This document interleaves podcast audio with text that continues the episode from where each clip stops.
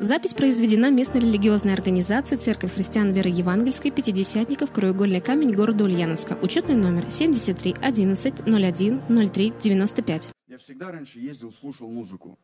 Я сейчас сажусь в машину, я музыку выключаю. Мне это старость, я понял, мне уже это, мне объяснили это все уже здесь умные, компетентные люди, говорят, пастор, ты старый, то есть все. Э, я говорю, ну мне покоя хочется, мне хочется комфорта какой. И это хорошо, и это не очень хорошо, потому что Бог часто будет выводить нас из комфорта.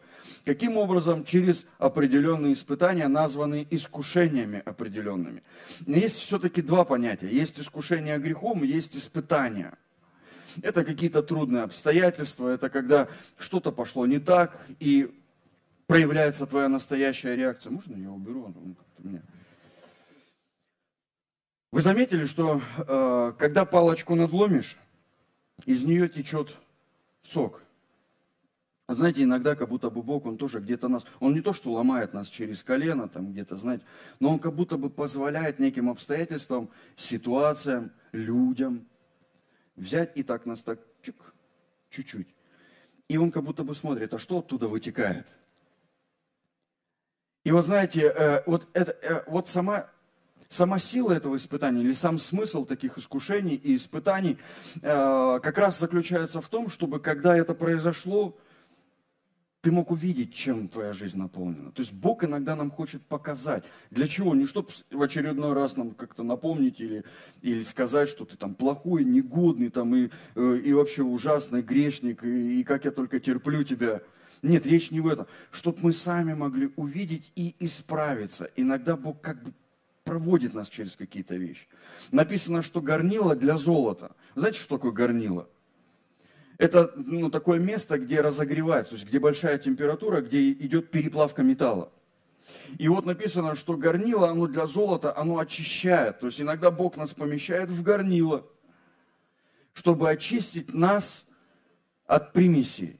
И тогда, когда золото, ну какой-то кусок, допустим, да, допустим, слитка какого-то, туда помещается, то золото, оно оказывается внизу, а какие-то другие металлы, недрагоценные, они поднимаются. И это как бы ну, счищается, и золото остается, ну или становится вот этой 999 проба. Она очищается от меди, что там, свинец, я немножко не понимаю, что там, но я знаю, что там меди, еще какие-то есть э, другие сплавы. И вот, знаете, вот, вот мы тоже, вот Бог сравнивает нас вот с этим куском золота. И он говорит, иногда я вынужден вас проводить через какие-то вещи, и это из-за любви к вам, чтобы сделать вашу жизнь чище, чтобы сделать вашу жизнь лучше.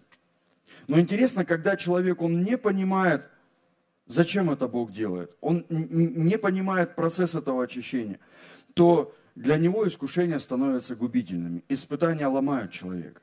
Но Божий человек, он понимает, если я оказался в каких-то обстоятельствах, я имею веру, что Бог меня проводит. Если Он мне показывает какие-то неправильные вещи, говорит, должно прийти искушение. И эти неправильные вещи могут прийти хоть откуда. Меня наступили на ногу, меня обматерили в маршрутке, меня э, оболгали в церкви, меня там еще какие-то моменты. Это может из разных моментов э, произойти. Но Божий человек всегда это себе объяснит. Он, он, он скажет, ну, если это правда, я, я готов покаяться. Он не будет это отрицать. Если, если из него полилось не то, он тогда скажет, да, Господь, оказывается-то, я думал о себе, что я хорошая, я по-прежнему еще ветхий. Значит, это не время обижаться на кого-то, это, не время, это время просто увидеть свои недостатки, потому что Бог обращается именно к тебе в сезон искушения. Апостол Аков так и пишет, огненного искушения не чуждайтесь, не, не бойтесь, это, это все для того, чтобы сделать нас как личность лучше и очистить от примеси. Поэтому, когда я смотрю на вас, и вы прошли какие-то сложные времена, мы все справились с этим, я вижу победители. 1 Коринфянам 3 глава 10-15 стих. Павел пишет, «Я, по данной мне благодати от Бога, как мудрый строитель, положил основание, другой строит на нем, но каждый смотри, из чего или как строит, ибо никто не может положить другого основания, кроме положенного, который есть Христос Иисус. Дальше он продолжает, строит ли кто на этом основании из зол. Э, э, вы должны понимать, что все мы строим, все мы строим только лишь можем строить, только на одном основании. Это Иисус Христос Господь. Строим свои жизни, речь идет, да? Э, жизни включают вот много понятий, бизнес, отношения в семье, дружеские отношения, служение. Все мы приняли решение строить на этом основании. Другой вопрос, из чего? Теперь говорится о материале. Строит ли кто из вас на этом основании золото, серебра, драгоценных камней, дерева, сена, соломы? Каждого дела обнаружится, ибо день покажет, потому что в огне открывается, еще раз повторю, в огне, оказывается, открывается. Дорогие, пожалуйста, скажите, есть кто-то, кто переживал в своей жизни огонь? Ты вообще не понимаешь вообще, за что, почему я это прохожу. Это какой-то ад. Просто ад, невероятный. Я, Господь, я вроде бы пришел к тебе в церковь, к тебе вот жить с тобой. Я покаялся, принял водное крещение. Откуда этот ад на мою голову свалился? А Павел пишет, говорит, оказывается, в огне что-то где-то там проявляется, формируется, строится, происходит – и иногда Он допускает милости своей, в любви. Кстати, я верю, что Он не дает нам больше, чем мы можем вынести. И тогда день покажет, потому что в огне открывается, и огонь испытывает дело каждого, как оно, а, каково оно. Давайте я скажу, дело каждого, веру каждого, характер каждого, отношения каждого, любовь каждого, смирение каждого дело, вы поняли, да, что здесь имеется в виду? Как будто бы все сферы в какой-то момент Бог берет и проводит через огонь. И тогда он говорит, покажется все, как оно есть. У кого дело, которое он строил, устоит, тот получит награду. У кого дело сгорит, тот потерпит определенный урон. Впрочем, спасется, но так как бы головня, а, головня не написано, так, как будто бы как из огня. Я повторю, когда я смотрю на вас, я вижу победители, вы выстояли. Возможно, вы прошли какие-то ужасные вещи. Э, порой вам казалось, э, что ваши обстоятельства невыносимые. Но вы по-прежнему в церкви, вы по-прежнему в общении со святыми, вы по-прежнему держите свои руки поднятыми, и вас не смогли сломать ни искушения, ни обстоятельства, ни безденежье, ни какая-то ложь, ни что-то еще. В общем-то, вы выстояли. Повернись кому-то к своему, скажи, просто ты крутой. Ты крутой, ты красавчик, ты молодец. И я бы хотел сегодня коротко сказать то, что нас делает – или сказать о том, что нас делает сильными, по-настоящему сильными как личности. Первое, я верю, что нас делает сильными, или человека делает сильным, это сильные и постоянные взаимоотношения с Богом. Написано Матфея, 7 глава, 24-27 стих. Это итоговые слова Нагорной проповеди, которую проповедовал Иисус э, ну, в начале своего служения. Итак, всякого, кто слушает слова Моисии и исполняет их, уподоблю мужу благоразумному, который построил дом свой на камне, и пошел дождь, и разлились реки, и подули ветры, и устремились на дом тот, но он не упал, потому что основан был на камне. Скажите вместе со мной, камне. Спасибо. А всякий, кто слушает слова мои и не исполняет их, уподобится человеку безрассудному, который построил дом тоже на песке. Тоже построил дом, но на песке. И пошел дождь, и разлились реки, и подули ветры, и налегли на дом тот, и он упал. И было падение его великое, беда падение было его, не просто падение, а было великое падение. И э, э, э мы видим с вами, что до этого Иисус, буквально там 2-3 главы он проповедовал, и вот он подводит итог, он говорит, вот кто будет на том, что я сейчас вам говорил, строить свою жизнь, тот, вот когда придут эти испытания, причем он даже так не говорит, что, э, возможно, когда-нибудь вам придется столкнуться с испытаниями. И тогда, как будто бы он констатирует, что, друзья мои, все будут испытаны. Все так или иначе пройдут. В конце своего служения земного он говорил, испытанием, искушением должно прийти. То есть они придут. Однозначно. Но другой вопрос он говорит, ну вот просто будет разница в том, что каждый, пережив эти испытания и искушения, одни выстоят, потому что их жизнь была построена на моем слове, а другие, к сожалению, да, надломятся, и их дом э, э, рухнет. Почему? Потому что построили на песке. И вот вроде бы, скажите, понятная история? Вот для понимания она понятная. Но вот для практической жизни, согласитесь, очень сложная. Ну, очень сложно поступать порой по слову. Очень сложно. Кажется, что это несложно бы сделать, но практически, практически тяжело. Давайте согласимся, тяжело не обижаться, когда тебя обидели. Не мы знаем, как написано. Ну мы же знаем, правда. Кто вообще первый раз слышит, что обижаться, ну, это плохо? И что дана заповедь, не обижайся. И да не зайдет во гневе солнце до вечера реши все, все свои вопросы. Реши проблему. Вот написано, все знают.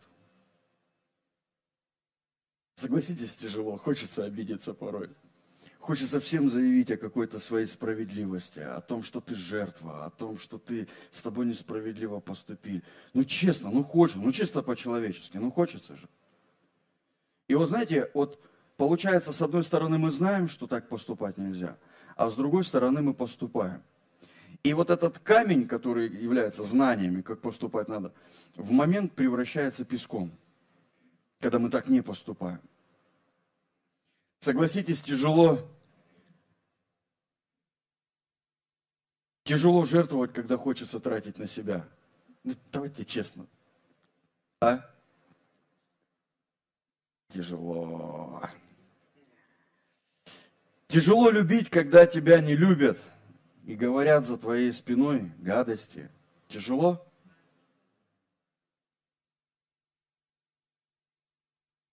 Тяжело закрыть рот сплетнику, когда это как мед входит в твои уши. Тяжело, нас это искушает, мы попадаемся на эти удочки. Но поступая так, мы становимся сильными. Я помню, как моя жена училась на права. Кто учился? Женщины есть? А есть те, кто получил эти права? В смысле, училась меньше, чем получила, что ли? И вот она поступила, и она долго училась. Она училась раз, она училась потом два, она пыталась сдавать. Но ее вот как, вот знаете, есть такая коррупционная схема в ГАИ, которая, вот ее никак не вычислишь. То есть ее нельзя вот э, взять, поймать за руку, потому что как как бы с виду это все выглядит очень правильно, то, что они делают, но по факту они вот, ну, как бы погрязают в коррупции. И вот они, э, в общем-то, никому не дают права, только тем, кто заплатит определенную денежку после того, как отучился. И вот мне супруга какой-то момент уже она год учится, два сдать не может, платит за это все. Вы понимаете, вождение платное, эти семинары какие-то платные, то есть это все каждый раз платно, платно. И она сдает экзамен, ее не допускают, ее разворачивают обратно, она сдает. И тут мы вдруг со всех углов начинаем слышать, ребят, да вы никогда вообще не сдадите, потому что здесь работает только такая схема. Надо дать денег. И вот она уже в какой-то момент отчаяния говорит, Виталий, ну что делать-то? Ну что делать? Как нам быть-то? Ну, я учусь, я столько денег в это вложил. Ну, ну давай дадим. Я не говорю, что сейчас она плохая. Кто из вас оказывался в таком положении, когда вы были готовы пойти на компромисс? Ага, ну 30%, да. Послушайте, я оказывался в таком положении. Каждый из нас, если мы будем честными, мы в какой-то момент готовы были пойти на компромисс. И тогда она подошла ко мне, слава Богу, с советом, и она говорит, что делать? Я говорю, Лен, я говорю, пойми, если мы дадим, это будет взятка. Это будет нечестно. Вот как ты потом выйдешь вот сюда, И будешь говорить, например, людям, послушайте, не грешите, это неправильно, э, нельзя воровать, нельзя лгать, там, нельзя взятки давать. Ты как потом это будешь говорить к людям? Ну, получается, уже ни, там, ни силы не будет, ни веса, правильно? И тогда она услышала меня, она говорит, хорошо. Ну, и, и как вы думаете, что потом произошло? Да, она до сих пор без прав, ребят. Она страдает за праведность. Потому что есть цена у праведности. И мы тоже должны научиться ее платить. Иногда, то есть это э, есть у этого цена. И, э, и, и я помню, то есть мне тоже, у нас тут недавно, мы 11 лет уже живем по съемным квартирам, у меня уже двое детей выросли на этих съемных хрущевках, и, и уже сыну тут в школу идти. Мы год назад начали задумываться о том, чтобы взять э, ипотеку в, этом, э, в, в банке. Но так как я, нет, два года назад, э, мы начали задумываться, и мне предлагали разные схемы. То есть, давай вот, я, так как я официально не работал, то есть мы работали, но я работал неофициально, то есть мне предлагали, давай мы тебя как будто бы официально сейчас устроим, как будто бы потом с банка э, позвонят, ты, ну, как бы за тебя официально подтвердят, что ты как будто бы работаешь, справку тебе напечатаем какую-то от дохода, и, в общем-то, ты получишь свою родную ипотеку и будешь жить в своем жилье, что ты мучаешься. Вы знаете, в какой-то момент я даже поддался, думаю, надо попробовать. Вот я вам честно скажу, слава Богу, он меня уберег. То есть мне ни, ничего нигде не дали, то есть у меня никогда не получилось. Потом, то есть я э, зарегистрировал свою организацию официально, и прошло несколько лет. Мы получили ипотеку, но мы ее получили совершенно законным образом. И я думаю, вот знаете, назад оборачиваюсь, думаю, как здорово. Вот слава Богу, что мы что Бог сохранил нас от каких-то вещей. Даже в момент, когда мы уже были пойти на компромисс, Бог достучался до нас тогда. И мы тогда оставили эту идею, мы сказали, нет, я таким путем не хочу идти. Я просто не хочу идти беззаконием каким-то. И Он сохранил нас. И сегодня нам, слава Богу, дали ипотеку. Да, кто-то говорит, что я купил квартиру за, за, за десятины церкви. Ну, ну, хотелось бы, конечно, так чтобы такие десятины, во-первых, были, чтобы у меня еще к ним доступ был. Но слава Богу, меня и Бог хранит от этого. То есть, поэтому извините, все те, кто хотел про меня сплетничать, да, э, не получилось, да, я взял ее в ипотеку, и я работаю, если еще, чтобы за нее рассчитываться.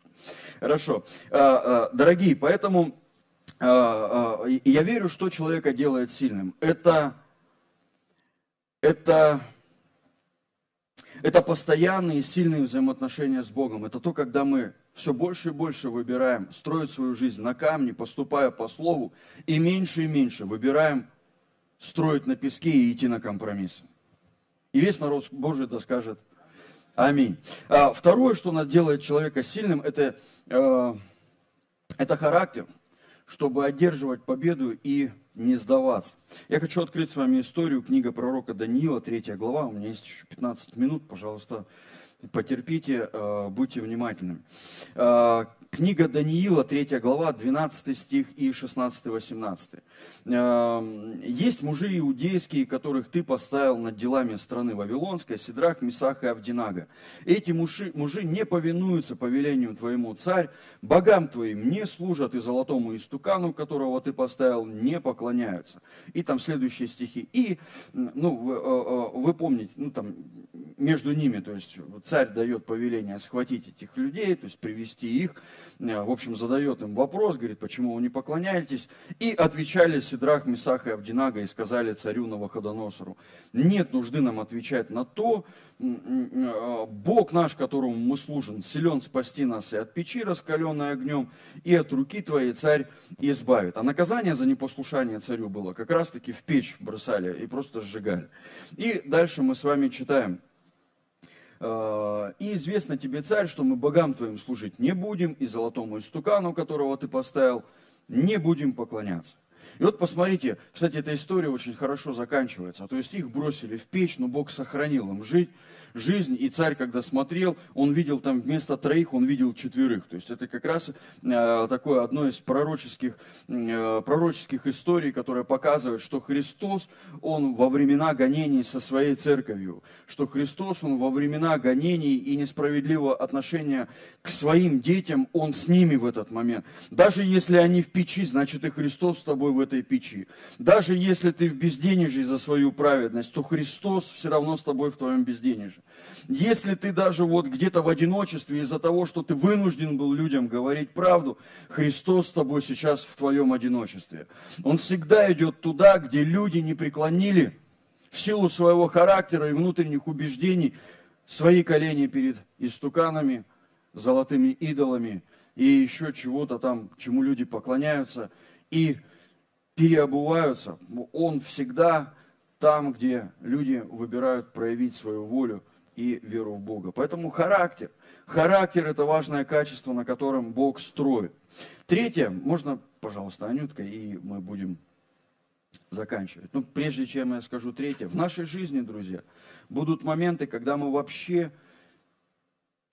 не будем ничего понимать, что происходит с нами. Это печь, вот это вот. Ты в ней оказался, ты вообще не понимаешь, за что, как, почему. Ты не слышишь Бога, ты не видишь будущего своего, ты, ты не знаешь выхода своего. Кто-нибудь бегал когда-нибудь марафон? В детстве, может быть. Было. А, а, аминь, сказал пастор Владимир. А, я думал, Володя говорит, марафонит. Я не знаю, если кто-то бегал на, на длительные дистанции, вот расстояние, ты начинаешь хорошо, ты в здравом рассудке начинаешь, ты бежишь такой. Все, ты на природу смотришь, там все как на людей оглядываешься. Ты бежишь, бежишь, бежишь, бежишь, но потом приходит такое время, у тебя голова уже не работает, у тебя ноги сами идут. У тебя уже нет сил, ты уже внутри сдался миллион раз. Ты уже, ты уже фактически, ну, как бы уже вот просто хотел 500 раз свернуть, сойти с дистанции, а ноги бегут. Голова не работает, ноги бегут. У вас бывало такое? Вы помните кто-нибудь? Может быть, это какие-то другие есть иллюстрации, примеры. То есть вы куда-то шли, вы что-то делали, уже голова уже говорит, откажись, брось. Кто-то боролся за свою семью.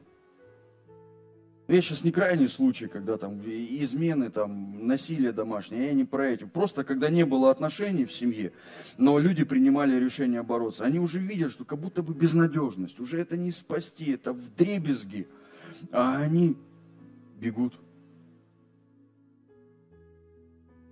И ты смотришь, марафонец добежал, ленточку порвал, как победитель. Есть еще такое в боксе. Я не знаю, вы наблюдали когда-нибудь бокс?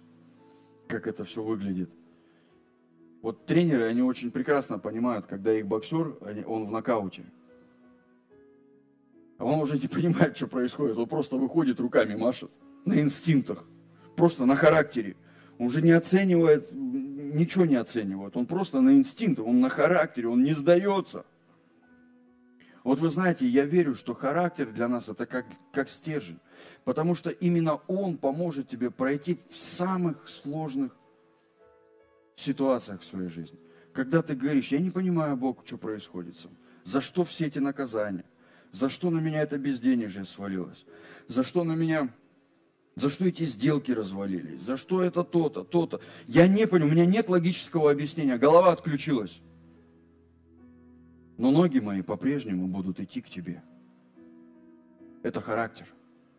Это воля, которая помещена в закон Божий. Помните первый псалом? Блажен человек, чья воля помещена, она помещена в закон Божий. Ты, ты не понимаешь, ты здесь объяснить не можешь тебя нет разумного объяснения. А ты говоришь, а я все равно буду верить в тебя, а я все равно тебе буду доверять свои обстоятельства. Я не знаю, какое решение будет, а я все равно выбираю. Я выбираю. Это волевое решение идти за тобой. Моя семья по швам трещит. Мои отношения по швам трещат. Мои дети вообще исполняют такое – Я отказываюсь на это смотреть. Голова не соображает, объяснению не подлежит. Я просто выбираю передвигать ногами в своей вере, устремляя себя к Тебе, Господь. Вот что значит характер. Я верю, что для таких людей есть у Бога особенные награды. Особенные награды. Особенные благословения. Когда они не сдаются, а выбирают идти, перебирая ногами, не понимая ничего вокруг происходящего. Третье, что человека, верю, делает сильным, это понимание и реализация своего призвания. Апостол Павел пишет Римлянам, 8 глава, 28-30 стих. «Притом знаем, что любящим Бога, призванным по Его изволению, все содействует ко благу». Скажи, пожалуйста, все. Вот сейчас представь то, что ты проходишь, то, что вообще не умещается в твою голову. Я сейчас обо всем говорю тот ад в каких-то сферах, в котором ты столкнулся. А теперь представь, все это Бог обещает обратить во благо. Ты скажешь, пастор, ну как? Как вот это можно обратить во благо? Не знаю. Логически не знаю. Но верить выбираю в это. Это и, и, и есть вера. Когда ты живешь не той действительностью, которая тебя окружает, а тем, что написано в Писании о тебе. А там написано, что Он тебя через все проведет, сделает лучше, и все те самые дурацкие обстоятельства, которые ты вынужден был пережить, будут содействовать тебе, как Божьему человеку, только во благо. Улыбнись, пожалуйста потому что это благая весть. И неважно, понимаешь ты это как будет или не будет, или не понимаешь. Это будет. Твоя жизнь будет лучше. Потому что не я так сказал, потому что Бог так сказал. И если ты только выберешь верить в это, в то, что ты призван, ты избран. Ты не просто ошибка, ты не случайность, ты не пришел просто посмотреть в церковь. Если ты здесь, значит на тебе есть помазание, есть предопределение на твоей жизни. И если ты вцепишься за это как бульдог, вы когда-нибудь видели, как собаки на палках висят, которые подвешены? Ноги дергаются, они качаются, земли нет под ногами. Остались только зубы, которые держатся за обетование. Я вдохновляю тебя, держись, вцепись как бульдог в те обетования, обещания, которые Бог говорил в твою жизнь. О твоем призвании. Реализовывайся в нем. Несмотря ни на что, я помню, как пастор Сергей – опять же, э, Сергей Владимирович Непомнящих, он рассказывал, он говорит, и мы начали церковь в Ачинске, и говорит, за первый год мы выросли там за, ну, на 30 человек, то есть сразу же, ну, ну, как бы это классно, выросли. Но потом, говорит, два или три года мы, говорит, делали каждый день евангелизации, мы выходили на рынок, мы выходили туда-то, мы свидетельствовали, мы вышли на радиопередачу, мы там проповедовали Евангелие. И, говорит, за три года один человек пришел в церковь один. Я, говорит, сидел и плакал. И первое, что, говорит, пришло на мысль, ну, в голову, какая мысль, он говорит, я, я попытался себе ответить, я вообще пастор, если вот такое происходит. Ну, согласитесь, первая мысль наталкивая, да, если у тебя люди не спадают, может, я вообще не пастор. И тогда он говорит, ну, я начал размышлять вот путем логики. Он говорит, я тогда предположил, что я оставлю служение – и вообще перееду в другой город. Говорит, я переехал в другой город, ну что я буду делать? Ну, устроюсь на работу, ну, как, как нормальный человек. Ну, хорошо, на работе у меня наверняка будут какие-то коллеги. Наверняка у нас завяжется какое-то общение. Что я буду делать с этим человеком и о чем я буду общаться? Ну, наверняка, как человек Божий, я буду ему проповедовать хорошо попроповедовав человеку, наверняка он потом будет приходить ко мне за советами, как к человеку Божьему. И я тогда буду ему отвечать, ну, как бы на эти вопросы. А потом он приведет еще одного человека. Я, говорит, понял, что я снова пастором стану. И это, говорит, меня, меня просто это отрезвило. Вопрос не в том, что тогда что-то не получалось. Вопрос в понимании самого себя, кто я, как человек Божий, где мое, где мое место, где я в этой общей картине, вот этих, как, ну, где я как пазл, вот в этой общей картине, которую Бог рисует. И когда человек находит это, свое место, я верю, он становится по-настоящему счастливым и сильным. И тогда приходит вот это вот буря, шторм, вода, что там еще, ураганы. Но его дом стоит, потому что он понимает, кто он, для чего он, где его место. И он вцепился в это. И он говорит, Бог не сойду. И поэтому, помните, я, э, на прошлом служении я говорил, что праведник, он как пальма, которую может трепать, мотать, знаете, ее там туда, вот так, туда. Но написано, что они крепко, глубоко эти праведники, эти пальмы насаждены в доме Божьем, в сердце Божьем. Они глубоко имеют глубокий корм. И даже, говорит, в старости они будут плодовиты, сочны, переполнены жизнью, свежи. Я понял, я праведник, я не идеальный человек. Я совершаю ошибки как и все мы. Я учусь, Бог меняет меня в каких-то трудностях. Я понимаю, но я знаю, кто я. Я человек Божий, Бог избрал меня. Я не ошибка какая-то, я не изгой, я человек Божий, которого Бог поставил для определенных целей, чтобы влиять на мою жизнь, чтобы спасти меня, чтобы очистить меня, чтобы использовать меня. И что бы мне ни говорила действительность, я держу свои руки поднятыми. Я знаю, что любящим Бога, призванным по его изволению, все, скажи еще раз, все, все содействует ко благу. Все содействует ко благу. Это легко говорить, но когда ты находишься в этом аду, который ты сейчас проходишь, и я в каких-то сферах прохожу вместе с тобой, тяжело в это верить. Согласитесь? Четкое понимание того, что я призван, я не ошибка, я человек Божий, насажденный в церкви. У меня есть созидающая роль во всем происходящем. Это поможет тебе, это сделает твой, тебя сильным. Это не первое трудное время церкви и не последнее. Давайте будем работать над своими жизнями, братья, сестры. Потому что написано, немного поешь, немного поспишь, немного сложив руки посидишь, придет бедность. И вы знаете, бедность, она не только в экономике. Бедность в духовной жизни. Где-то бедность в отношениях. Бедность в воспитании детей, взаимосвязи с ними. Бедность в деньгах, в конце концов. Бедность в страсти и огне по твоему служению. Приходит бедность, когда человек перестает бодрствовать в этих вещах. Поэтому я бы хотел сегодня помолиться за вас и попросить Бога, чтобы Он помогал нам быть сильными, продолжать, помогал нам, чтобы мы продолжали оставаться сильными. Аминь. Делал нас еще сильнее. И если для этого нужно провести будет нас через печь, мы готовы для этого. М-м. Честно. Ну, не хотелось бы.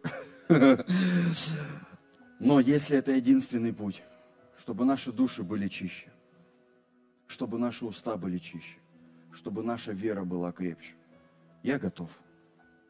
Мы готовы. Аминь. Давайте поднимемся, мы помолимся. Скажи, даже если будет еще один карантин, да...